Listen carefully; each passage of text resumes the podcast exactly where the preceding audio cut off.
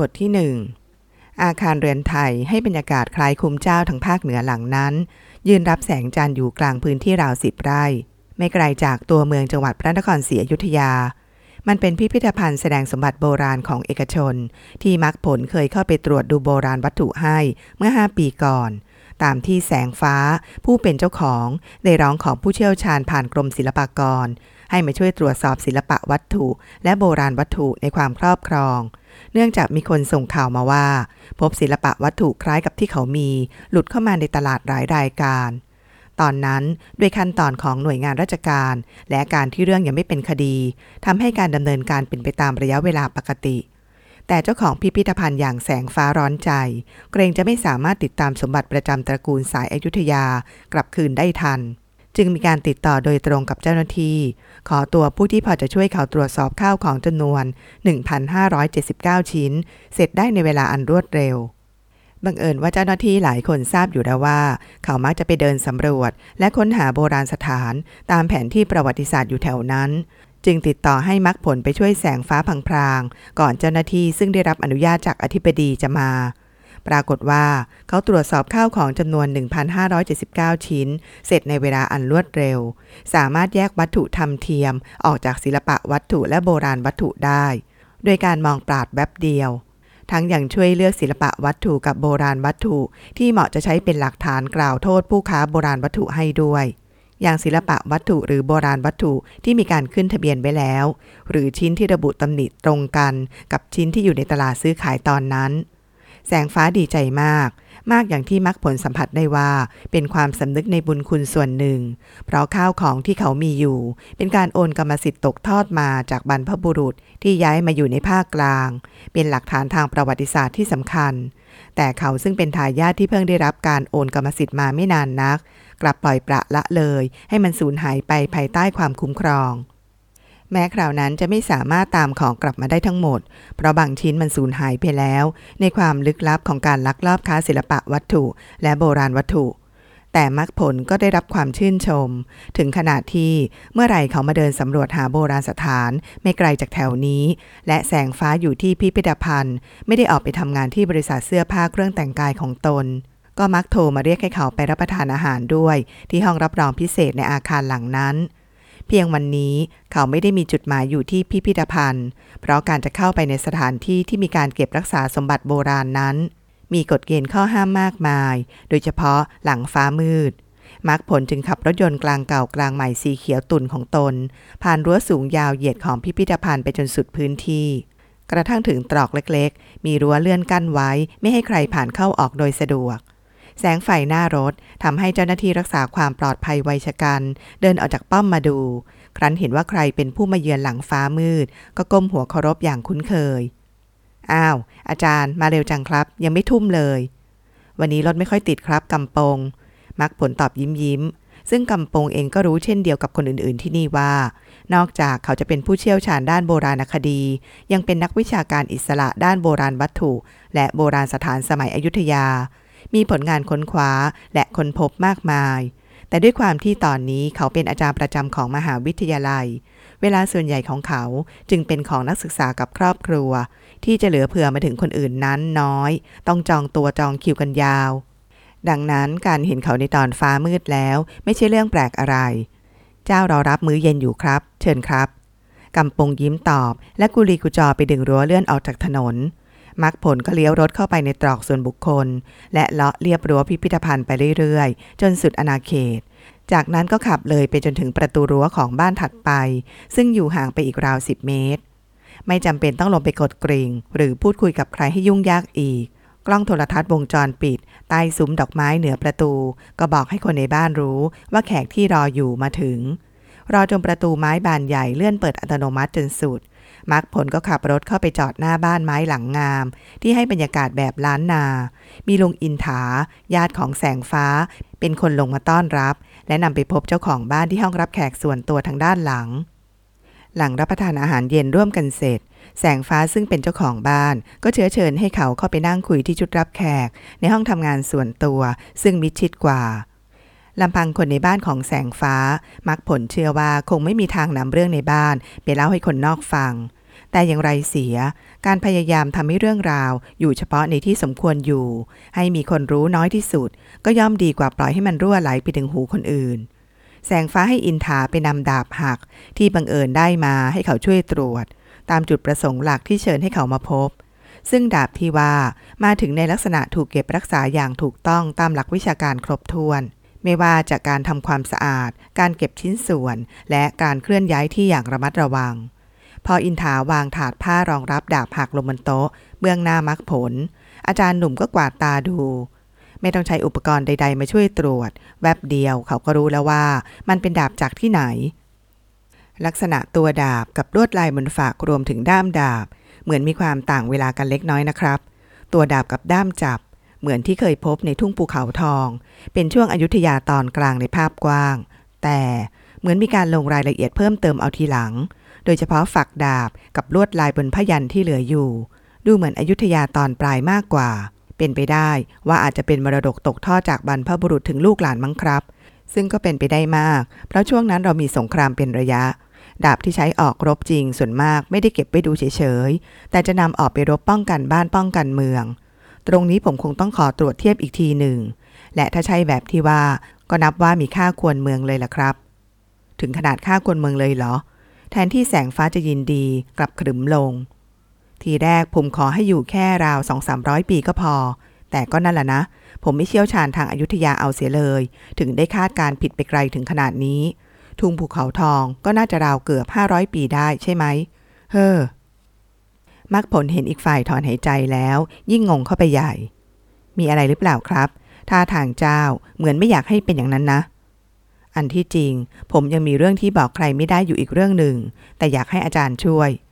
หนุ่มใหญ่เจ้าของพิพิธภัณฑ์เอกชนเกริ่นดึงความสนใจจากมรรคผลให้เงยหน้าขึ้นจากดาบที่ดูอยู่จนถึงเมื่อครู่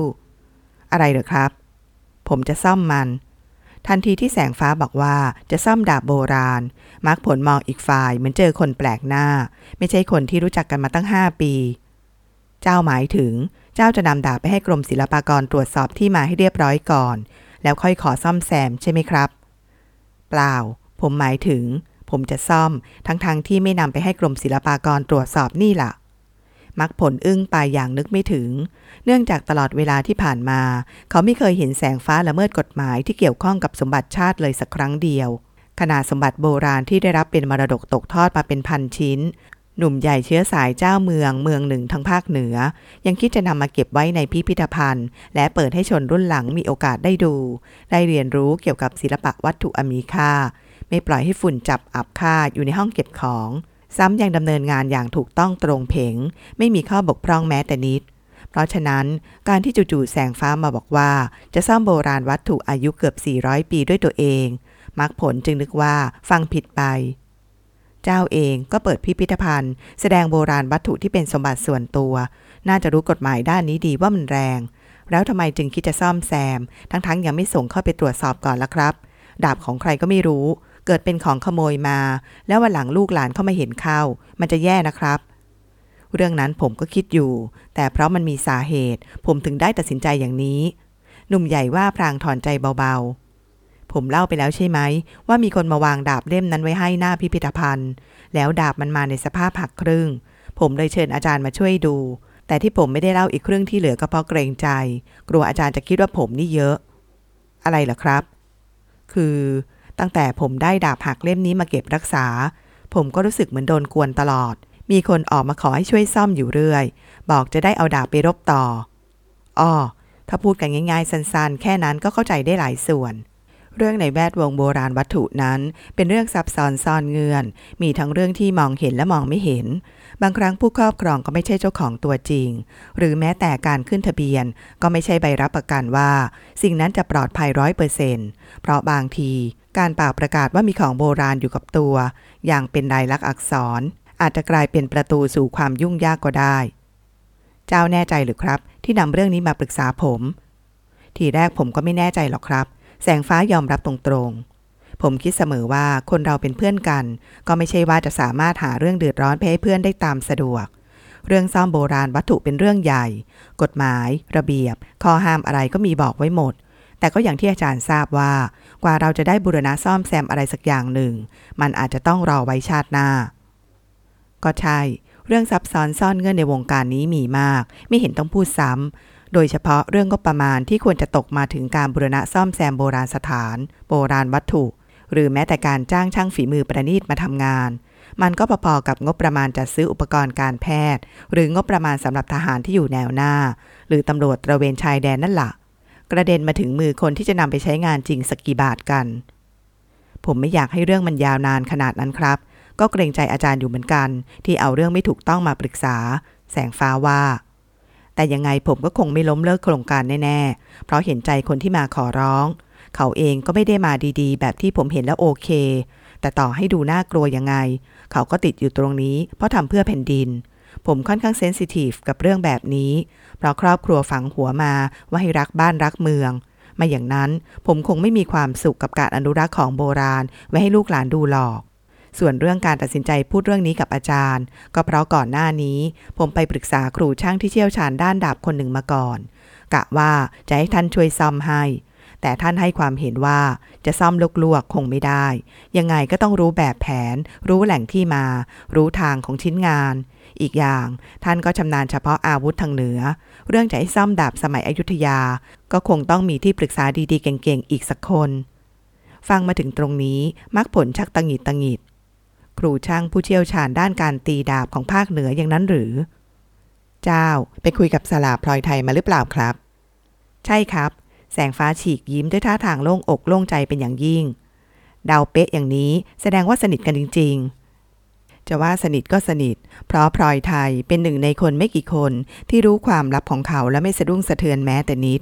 จิตแข็งเสียยิ่งกว่าเหล็กกว่าเพชร สมเป็นทายาทนักเลงเมืองเหนือ ผมเข้าใจแล้วล่ะ ว่าทำไมเจ้าตัดสินใจบอกผมเรื่องจะซ่อมดาบ สลารับรองมาใช่ไหม ใช่ครับ ถึงวงการเราจะแคบ แต่ก็ไม่ใช่ว่าไว้ใจกันได้ทุกคน ในเมื่อสลารับรองเองว่าคบหากับอาจารย์มักมานานกว่าผม แถมเอาสมบัติก้นหีบให้อาจารย์ดูไม่รู้กี่หีบ ยังไม่เห็นอาจารย์บอกให้เอาไปขึ้นทะเบียน หรือเอาไปพูดให้ใครฟัง ผมก็เชื่อตามนั้น แน่นอนอยู่แล้วที่มักผลไม่มีสิทธิ์บังคับให้ใครทำอย่างนั้นอย่างนี้ เพราะเขาเองก็ไม่สามารถรับรองได้ว่า มันเป็นหนทางที่ดีที่สุดในการอนุรักษ์ มันซับซ้อนซ่อนเงื่อน บางทีเพื่อนก็ทรยศอย่างที่ว่า อย่าให้ต้องแจกแจงรายละเอียดจะดีกว่าเพื่อความปลอดภัย ผมคงต้องขอคุยกับสลาก่อนครับเจ้า ตามสบายครับ แสงฟ้ารับคำอย่างไม่ถือสา เพราะนี่นับเป็นขั้นตอนการยืนยันตัวตนคนที่รับรองงาน อีกอย่างการลักลอบซ่อมแซมศิลปะโบราณวัตถุเป็นเรื่องใหญ่ มักผลสมควรรอบคอบให้มาก รอจนอาจารย์หนุ่มคุยกับคนปลายสายครู่หนึ่ง เขาก็หันมาให้คำตอบกับแสงฟ้า ตกลงผมรับเป็นที่ปรึกษาเจ้ากับสลานะครับ หนุ่มใหญ่ผ่อนลมหายใจด้วยความโล่งอก ขอบคุณมากครับอาจารย์มักผล ในฐานะเพื่อน ผมขอบคุณมาก ส่วนเรื่องค่าวิชา ผมจะจัดไว้ให้อย่างสมน้ำสมเนื้อนะครับ ไม่เป็นไรครับ แล้วแต่เจ้าจะจัดการ อาจารย์หนุ่มยิ้มรับอย่างสุภาพ อ้อ ยังมีอีกเรื่องหนึ่งครับสลาบอกว่าอาจารย์สามารถทำให้วิญญาณในดาบไม่ออกมาหลอกผมได้ มักผลยิ้มค้าง ว่าไงนะครับ อาจารย์อย่าหาว่าผมได้คืบจะเอาศอกเลยนะครับ แต่ผมเดือดร้อนจริง ๆ แถมไม่มีปัญญาจัดการเองด้วย แสงฟ้ากล่าวอย่างจริงจัง ถึงผมจะเห็นใจเขา และพยายามบอกแล้วว่าจะหาทางซ่อมดาบให้ เขาก็ยังออกมาอีก ผมทั้งทำบุญอุทิศส่วนกุศล ทั้งจุดธูปบอกผ่านพระท่าน เขาก็ยังออกมาวนเวียน ขอให้ผมซ่อมดาบอยู่เป็นระยะ เหมือนไม่ยอมรับรู้ หรือไม่ก็ไม่ได้ยินที่ผมพูด เพราะฉะนั้นถ้าอาจารย์มีวิธีหรือพิธีกรรมที่ถูกต้องเกี่ยวกับเรื่องนี้ ได้โปรดช่วยผมอีกสักเรื่องเถอะครับ ฟังแล้วมักผลชักจะเห็นใจแสงฟ้า เพราะถ้าไม่คิดจะช่วยซ่อมดาบให้ ก็ไม่ต้องเก็บดาบไว้ และหากไม่ต้องเก็บดาบไว้ ก็ไม่ต้องเจอ เออผี คนที่พยายามทำเพื่อคนอื่น ไม่ควรเลยจริง ๆ ที่จะต้องตกเป็นฝ่ายทุกข์ใจ แล้วสลาบอกอะไรเจ้าไว้บ้างครับ ไม่ได้บอกอะไรเลยครับ หนุ่มใหญ่ขยับหัวคิ้วเข้าหากัน บอกแต่ว่าอาจารย์ช่วยได้ ซึ่งผมก็เดาเอาไว้ต่างๆ นานาแล้วล่ะครับเเป็นต้นว่าอาจารย์มีวิชาหรือไม่ก็เห็น เจ้าเชื่อคนง่ายไปแล้วครับ มักผลยิ้มเจือน ไม่ครับ เราต่างก็รู้กันอยู่แล้วว่าการทำงานกับของโบราณ โดยเฉพาะในบ้านเรา จริงอยู่ว่าไม่ใช่ของทุกชิ้นจะต้องมีใครอยู่ด้วย บางชิ้นก็แค่ของเก่าธรรมดา แต่เรื่องพวกนี้แยกกันไม่ขาดไม่ใช่เหรอครับผมอาจจะไม่เคยเห็นกับตา แต่ผมก็ได้รับการอบรมมาว่า การให้เกียรติและให้ความเคารพผู้อื่น เป็นมารยาทที่ดี และน่ามองกว่าการลุกขึ้นมาดูถูก ทั้งที่ตัวเองก็ไม่มีหลักฐานยืนยันชัดเจนเหมือนกันไม่ใช่เหรอครับมักผลเห็นด้วยกับข้อนั้น และนั่นคือข้อดีของแสงฟ้า ในเมื่อเขาได้รับการอบรมมาดี จิตใจดีและมีเกียรติ เขาก็น่าจะได้รับสิ่งดีๆ ตอบแทนกลับไป ก็ได้ครับ เดี๋ยวผมจะลองใช้วิธีของผมช่วยเจ้าดู อาจารย์หนุ่มบอกยิ้มยิ้ม ส่งผลให้อีกฝ่ายเป่าปากด้วยความโล่งอก เพราะการเผชิญกับสิ่งไม่มีตัวตน จัดการยากกว่าตัดสินใจซ่อมโบราณวัตถุที่มีค่าควรเมืองเสียอีก ขอบคุณจริง ๆ ครับ อาจารย์มาร์คไม่ทราบว่าผมต้องเตรียมอะไรบ้างครับ และเราจะนัดกันอีกทีเมื่อไรดี วันนี้ก็ได้นี่ครับ ไม่มีพิธีอะไรยุ่งยากหรอก อ้าว ผมอยากได้ทูบหกดอกสำหรับเจ้าสามดอกสำหรับผมสามดอก แต่เจ้าต้องไปเลือกทูบสวยๆหอมๆด้วยตัวเอง เอาตรงๆ ไม่เบี้ยว ไม่ลอกหลุด แล้วก็จุดเทียนในห้องพระให้ด้วย เสร็จเรียบร้อยแล้วมาเรียกผม ผมจะขึ้นไปจุดทูบพร้อมเจ้าอีกที ไม่ต้องดอกไม้พวงมาลัยหรือของไหว้หรอครับ ไม่ครับ เอาแค่นี้ แสงฟ้าพยักหน้ารับทราบ แล้วพระออกไปจากห้องทำงานส่วนตัว เพื่อปฏิบัติภารกิจตามที่มักผลกล่าวทันที รอจนเหลือเขาเพียงคนเดียวกลางความเงียบ มักผลค่อยหันไปทางมุมหนึ่งของชุดรับแขกที่ซึ่งเขากับแสงฟ้าไม่ได้ให้ความสนใจเลย นับตั้งแต่อินทานำดาบหักเข้ามาให้ ณจุดที่น่าจะไม่มีใคร กลับมีชายวัยชกันผู้หนึ่ง แต่งกายด้วยชุดทหารโบราณ แต่ก็ขาดรุงริง เปื้อนดินโครน จนมองรายละเอียดได้ไม่ชัดเจน ยืนอยู่หลังโซฟารับแขกใกล้ดาบหัก ในลักษณะเลือดโสมกาย ทั้งร่างมีแต่แผลเวอะเนื้อแบะอ้า บางจุดลึกจนเห็นกระดูกขาวโพลน จะมีก็เพียงบริเวณใบหน้าเท่านั้นที่พอจะสะอาดกว่าที่อื่น เนื่องจากมีแค่ริ้วรอยขีดข่วน เลือดซึม แต่หู ตา จมูก ปากยังอยู่ครบ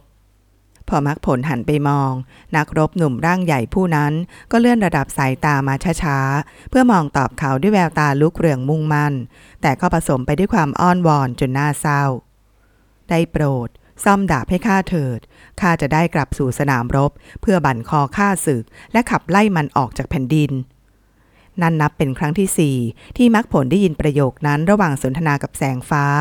โชคดีที่ยามลืมตาอยู่ เจ้าของบ้านมีเรื่องให้คิดมากมาย จนไม่สามารถปรับกระแสจิตให้คงที่ ทั้งยังไม่ได้เป็นคนที่มีประสาทสัมผัสไวเป็นพิเศษ ต่อการเคลื่อนไหวของพลังงานหาไม่แล้ว แสงฟ้าก็คงจะรู้ตัวนานแล้วล่ะว่า มีใครอยู่ด้วยตลอดเวลาที่คุยกัน อาจารย์หนุ่มยืนขึ้น ประสานสายตากับฝ่ายตรงข้าม จากนั้นก็ส่งยิ้มกำลังจะเอาดาบไปซ่อมให้ แต่ต้องใช้เวลาหน่อยนะครับ จบประโยคที่เหมือนกล่าวกับคนรู้จัก พรันบังเกิดความเงียบขึ้นระหว่างกัน วิญญาณทหารผู้นั้นมองอาจารย์หนุ่มนิ่ง ส่วนมักผลยิ้ม และเฝ้ารอคำตอบ ครั้นแล้ววิญญาณทหารก็พยักหน้ารับ ส่งผลให้อีกฝ่ายยิ้มมากขึ้นอย่างพอใจ ในเมื่อผมรับปากแล้วว่าจะช่วยซ่อมให้ ท่านต้องไม่ออกมาขอร้องใครแล้วนะครับ คนอื่นเขาจะตกใจ ถามไปแล้วก็ต้องรอเวลาเล็กน้อย สุดท้าย คุณทหารก็พยักหน้าอีกทีอึดใจต่อมา อินถา ชายวัยชราที่มาช่วยแสงฟ้าดูแลบ้าน เวลาเจ้าของไม่อยู่ ก็เคาะประตู ก่อนเดินเข้ามาในห้องทำงานเลย โดยไม่รอคำอนุญาต อาจารย์ครับ ครับ ลุงอิน เจ้าให้ผมมาเรียนว่าของที่ต้องการเตรียมไว้ให้เรียบร้อยแล้วครับ อ้าวคำหลังลุงอินถาอุทาน เพราะมองไปมาก็ไม่เห็นใครอีกคนยืนอยู่ใกล้มรคผล ชายวัย 67 รีบควานหาแว่นตาจากกระเป๋าเสื้อพรางบน เจ้าลงมาตั้งแต่เมื่อไหร่ครับนี่ มักผลเห็นดังนั้น รีบหยิบถาดวางดาบหัก ยื่นให้ชายชราร่างเล็ก เป็นการบังคับให้ฝ่ายนั้นยื่นมือมารับ นี่ครับลุง เดี๋ยวเรานำดาบขึ้นไปพร้อมกันเลยครับ อ๋อ ครับครับ อินถารับของจากอาจารย์หนุ่มมาโดยอัตโนมัติ ก่อนจะหมุนตัวกลับ เพราะโดนมักผลบังคับไกลๆพอเดินนำแขกออกจากห้องทำงานส่วนตัวของเจ้าของบ้านแล้ว ก็เลี้ยวเข้าทางเดิน ทอดสู่บันไดขึ้นไปยังห้องพระบนชั้นสองแสงฟ้ารออยู่แล้วในห้องที่เปิดไฟสว่าง มีแสงเทียนขยับไหวตามแรงลม ที่พัดเข้ามาทางหน้าต่าง ซึ่งเปิดกว้างจนสุด อ้าว อินทาชะงัก ไม่เห็นเจ้าของบ้านพับเพียบอยู่หน้าโต๊ะหมู่บูชา แต่ก็ไม่มีมือจะควานหาแว่นเสยตาแล้ว เพราะถือถาดวางดาบหักอยู่มักผลรู้ว่าเกิดอะไรขึ้น จึงบอกให้อินทานำดาบเข้าไปวางไว้บนแท่นชั้นล่างสุดของโต๊ะหมู่บูชา วางตรงนี้ครับลุงอินครับ นั่นแหละครับ เอาละได้ที่แล้วครับ เสร็จสิ้นกระบวนการวางดาบ อินทาก็ยืนเก้ๆกลางๆ อยู่ในห้อง จนมักผลต้องถาม ลุงอินทำอะไรครับ ก็ว่าจะหาที่นั่งครับ จะอยู่ด้วยหรอครับ แหมทำไปเป็นการรบกวนอาจารย์เกินไป ลุงก็อยากจะอยู่ดูด้วยเหมือนกัน คนแก่ก็อยากรู้อยากเห็นอย่างนี้ล่ะครับ จะขอเลขขอหวยละไม่ว่า แสงฟ้าใสหน้าอย่างขันขัน แปลกนะครับ อาจารย์ ลุงอินไม่กลัว เขาก็ยักไม่ไปหาลุงอิน ผมไม่อยากเห็นกลับจะมาหา ปุโทสมัยหนุ่มๆน่ะ ที่ไหนว่ามีลุงน่ะไปมาโมด แต่ไม่เคยเห็นสักที มีแต่คนที่ไปด้วยกันน่ะ ว่าเห็นเห็น อย่างนี้เรียกกลัวหรือเปล่าล่ะครับ คนแก่ว่าแล้วก็หัวเราะร่วน ขอเลขขอหวยน่ะ มันงานอดิเรกนานๆที แต่เรื่องผีน่ะ เรื่องตื่นเต้น หรืออาจจะเพราะลุงมีหลวงพ่อศักดิ์สิทธิ์ก็ไม่รู้นะครับ ผีเลยไม่เคยมากวน ตกลงผมอยู่ได้ใช่ไหมครับ อาจารย์ ได้สิครับ มักผลยิ้ม ขณะเดียวกันก็รับทูบหกดอกมาจากแสงฟ้า ถ้าอย่างนั้นลุงอินก็ต้องจุดทูบสามดอกนะครับ อ๋อ ได้ครับได้ครับ ลุงอินรับคำแล้วก็ย่องไปเลือกทูบผอมจากกล่องบรรจุอีกฟาก แต่เพราะเมื่อครู่ได้ยินเจ้านายตนบอกว่า อาจารย์หนุ่มสั่งให้เลือกทูบดอกสวยๆ จึงคิดว่าตัวเองก็ควรเลือกทูบสวยๆด้วย คิดแล้วก็เลยนั่งลงเลือก แต่ตาไม่ค่อยดีตามวัยแล้ว จึงหยิบแว่นขึ้นมาสวม พอเห็นชัดแจ๋วแล้วก็เลือกทูบอย่างพิถีพิถันจนได้ครบ นึกไม่ถึงว่า พอหันกลับมาตั้งใจจะนำทูบไปจุดด้วยตะเกียงหน้าโต๊ะหมู่บูชา กลับเห็นคนแปลกหน้าคุกเข่าหันหน้าไปทางพระประธาน อยู่ด้านหลังแสงฟ้ากับมรรคผล เป็นชายชะกันตัวใหญ่ ทั้งเนื้อทั้งตัวมีแต่เลือด คุกเข่าในท่าเข่าแยกกว้าง อย่างพวกเรียนดาบเรียนมวย ตามองตรงไปยังพระพุทธรูปประธานอย่างสงบสำรวม อินถาดึงแว่นลงมาเช็ดทำความสะอาดและสวมกลับไปใหม่ แต่ก็พบว่าอีกฝ่ายยังอยู่ที่เดิม ชายชราสูดลมหายใจเข้าลึก แล้วค่อยๆ ยกขาที่แข็งไปนิดหนึ่งของตัวเองขึ้นทีละข้าง ทีละข้าง กระทั่งมันขยับได้เกือบเป็นปกติ ค่อยพาตัวเองกระย่องกระแยงอ้อมหลังคนที่เหลือ ตรงไปยังประตู อ้าว ลุงอินไปไหนครับ มักผลชำเลืองมาเห็น อินถาสูดลมหายใจเข้าลึกอีกที แล้วตอบอาจารย์หนุ่มด้วยหน้าตาซีดจนแทบเขียว ไปแล้วครับ ลุงบรรลุจุดประสงค์แล้ว ครับมักผลถามกลับ แต่ฝ่ายตรงข้ามไม่อยู่ตอบ กลับเดินกำทูบออกไปจากห้อง แต่พอเขาทบทวนสิ่งที่ลุงอินทาบอกเมื่อกี้ ประกอบกับมองเลยไปเห็นผู้ที่คุกเข่าอยู่ด้านหลังเขากับแสงฟ้า เขาก็เข้าใจทันทีว่าอีกฝ่ายหมายถึงเรื่องใด สมัยหนุ่มๆน่ะที่ไหนว่ามีลุงน่ะไปมาโมด แต่ไม่เคยเห็นสักที มีแต่คนที่ไปด้วยกันน่ะว่าเห็นเห็น ขอเลขขอหวยน่ะ มันงานอดิเรกนานๆที แต่เรื่องผีน่ะ เรื่องตื่นเต้น โอ้โห มักผลรำพึงกับตัวเองด้วยความทึ่ง เพราะลุงอินเป็นคนแรกเลยที่บอกว่าการเห็นผีเป็นเรื่องน่ายินดี ทั้งที่ตามปกติ เวลาเขาทำให้คนอื่นพลอยเห็นไปด้วย มีแต่จะโดนคอมเมนต์อย่างฮีรันกับเจษหลานชายและลูกน้องคนสนิทของสลาพลอยไทย เจอเขาทีไรเป็นต้องโวยวาย หาว่าเขาเป็นเสาอากาศเหนียวนำผี จากนั้นก็รีบเพ่นออกไปให้ไกลรัศมีทำการ อันที่จริงมักผลไม่ถือสาหลอกที่ฟันธงว่าเขาเป็นอะไรอย่างนั้น แค่อยากจะบอกว่าทุกคนเข้าใจผิด เขาไม่ได้เหนี่ยวนำผี แต่เป็นการส่งผลกระทบต่อคนบางคนทำให้เห็นสิ่งที่มีอยู่แล้ว แต่ไม่เคยเห็น ไม่ได้เหนี่ยวนำหรือเรียกมาจากที่อื่น แล้วก็อย่าถามเขาเชียวนะ ว่าเป็นอย่างนี้ได้อย่างไร เพราะเขาไม่รู้เรื่องด้วย ตั้งแต่เกิดเขาก็เป็นอย่างนี้แล้วแถมยังทำให้พี่ชายคนโต กลัวการอยู่กับเขาเพียงสองคนไปพักหนึ่ง โชคดีที่พ่อกับแม่และพี่ชายคนรองของเขาเห็นเป็นเรื่องเพ้อเจอจึงช่วยกันปรับเปลี่ยนทัศนคติ บอกว่าสิ่งที่คนทั่วไปเรียกว่าผี แท้จริงแล้วเป็นแค่กลุ่มพลังงานชนิดหนึ่ง และคนที่สังเกตเห็นก็คือ ผู้ที่มีประสาทสัมผัสไวต่อการเคลื่อนที่ของพลังงานแบบต่างๆ ที่มีอยู่มากมายทั้งในโลกและทั่วจักรวาล เมื่อไม่คิดว่ามันประหลาด มักผลก็ไม่กลัวตัวเอง ทั้งยังพยายามเรียนรู้ลักษณะทางสังคมของผู้คนที่รู้จักเรื่องแบบนี้ให้มากขึ้น กระทั่งสามารถทรงตัวสำเร็จมักผลรู้ละว่ามันมีจริง แต่มันไม่น่ากลัว เพราะเขาอยู่กับมันมาตั้งแต่เกิดทว่าก็ไม่ได้คิดว่ามันเท่จนควรอวด เพราะถ้าทำอย่างนั้นมันก็ต้องเกิดเรื่องยุ่งวุ่นวายใหญ่โตที่สำคัญเขาน่าจะทำให้พ่อกับแม่ซึ่งเกลียดเรื่องพวกนี้เหลือเกิน โกรธจนตัดพ่อแม่ลูกได้ มักผลจึงไม่คิดจะบอกความลับนี้กับใคร แต่ความจริงที่ว่าความลับไม่มีในโลก ก็ส่งผลให้มีคนจำนวนหนึ่งระแคะระคาย คนแรกในชีวิตคือพี่ชายคนโต ผู้ซึ่งรู้สึกว่าการอยู่กับเขาสองคนก่อให้เกิดบรรยากาศคลุมเครือ เหมือนจะเห็นแต่ก็มองไม่เห็น